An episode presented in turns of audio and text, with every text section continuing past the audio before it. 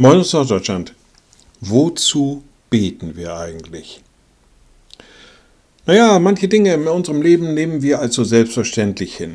Unsere Kräfte, das, was uns gegeben ist, das, was wir uns erarbeitet haben, vielleicht unter viel, viel Mühe, unter viel Aufwand, das nehmen wir einfach so hin als selbstverständlich.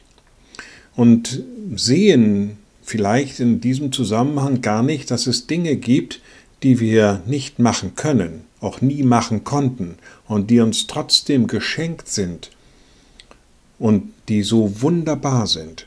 In der Offenbarung heißt es an einer Stelle, von dem, der gemacht hat, Himmel und Erde und Meer und die Wasserquellen. Naja, wenn man das betrachtet, Himmel und Erde und das Meer und vor allen Dingen für uns als Menschen so wichtig, die Wasserquellen, dann versteht man auch, dass er diesem Satz, der gemacht hat, auch vorangesetzt hat, betet an. So heißt dieser Vers also vollständig, betet an den, der gemacht hat, Himmel und Erde und Meer und die Wasserquellen. Dazu beten wir. Es wird mal wieder Zeit, Danke zu sagen. Liebe Schwestern und Brüder, ich lade Sie ein zu einem kurzen Gebet und anschließend zu einem gemeinsamen Vaterunser. Allmächtiger Gott, du hast so vieles in unser Leben hineingeschenkt, in unsere Welt hineingegeben. Alles ist durch dich und zu dir hingemacht. Wir danken dir für all das, was wir genießen dürfen, was wir haben dürfen, dass wir leben können auf dieser Erde.